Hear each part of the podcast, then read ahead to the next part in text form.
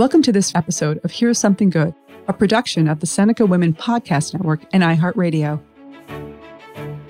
Each day, we aspire to bring you the good news, the silver lining, the glass half full, because there is good happening in the world, everywhere, every day.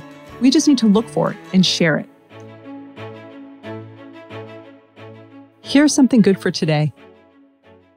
It was 100 years ago today, on August 18th, 1920, that the Tennessee House took one of the most game changing actions in our history by becoming the 36th state to ratify the 19th Amendment to the U.S. Constitution.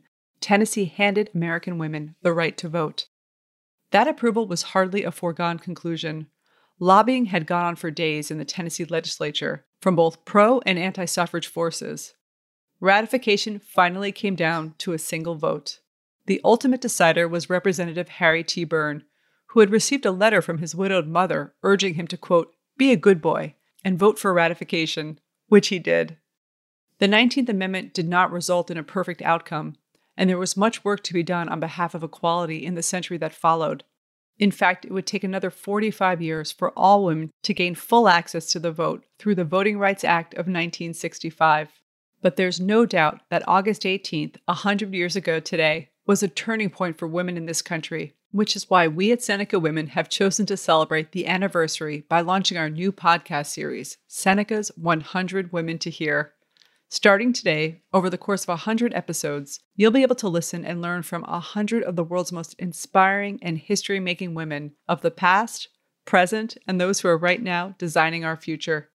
Among the women that we're showcasing are the foremothers and groundbreakers, the women who struggled long and hard to get the vote and other rights for women.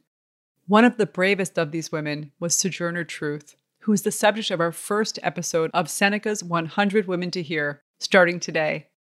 Born a slave in 1797, she literally walked herself to freedom and toured the nation's towns and cities as an eloquent and powerful orator. I sat down with Dr. Daina Ramey Berry, an award-winning author and professor of history at University of Texas Austin. She told us about the incredible life and impact of Sojourner Truth. Here's a brief excerpt from our conversation. She spoke about things that were dear to her heart. She spoke about injustice. She spoke against injustice. She spoke for the right of and equality of all men, all men and women, black and white. And she was willing to be flexible and work within these movements, but she was very strong about saying that if black women and women in particular don't receive the right to vote, then they'll be enslaved by men and be um, oppressed by women. So she really was an advocate to make sure that black women weren't left out of this equation. To learn more about the fascinating life and achievements of Sojourner Truth, listen to today's episode of 100 Women to Hear. And later this week, we'll hear about a woman whose name is inseparable from the fight for voting rights. In fact, the 19th Amendment is named after her. It's called the Susan B. Anthony Amendment. Like Sojourner Truth, Susan B. Anthony was a persuasive speaker. She crisscrossed the country for decades on behalf of the women's vote, giving as many as 100 speeches a year. In our upcoming episode, broadcast legend Lynn Sherr, who's also the author of a Susan B. Anthony biography, tells us about Anthony's place in history. Here's a brief excerpt.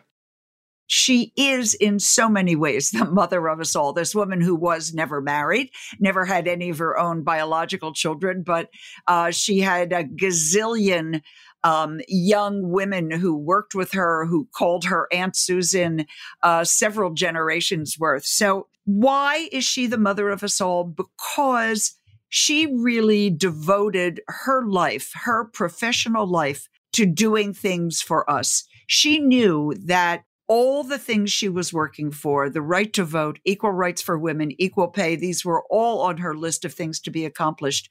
She knew this was not going to happen entirely in her lifetime, and she knew it would happen for us. So we owe her a major debt of gratitude. And I wish people would just think about her a little bit more and know a little bit more about her so they too could say thank you. I, I kind of say thank you on a regular basis. Be sure to listen to the Susan B. Anthony episode of 100 Women to Hear. You'll learn more about just how amazing she was. So here's something good for today. This is a day to celebrate the passage of the 19th Amendment and also to reflect on the 45 year struggle that followed to ensure voting rights for all American women. And let's honor the never ending fight for equality by remembering the women who worked for decades to ensure the rights of women, men, and every American. And join us tomorrow for the second episode of our new series, Seneca's 100 Women to Hear. Tomorrow's episode features a keynote address by Meghan, the Duchess of Sussex, during the Girl Up 2020 Leadership Summit. Listen, get inspired, and learn why Meghan, the Duchess of Sussex, is one of Seneca's 100 Women to Hear. Happy 100th anniversary, and have a great day.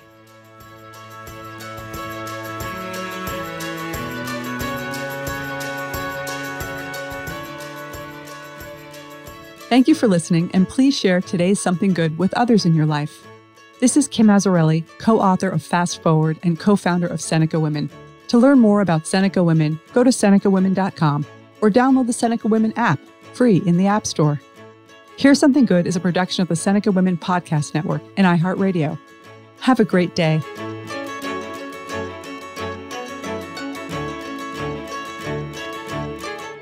For more podcasts from iHeartRadio, check out the iHeartRadio app, Apple Podcasts, or wherever you listen to your favorite shows.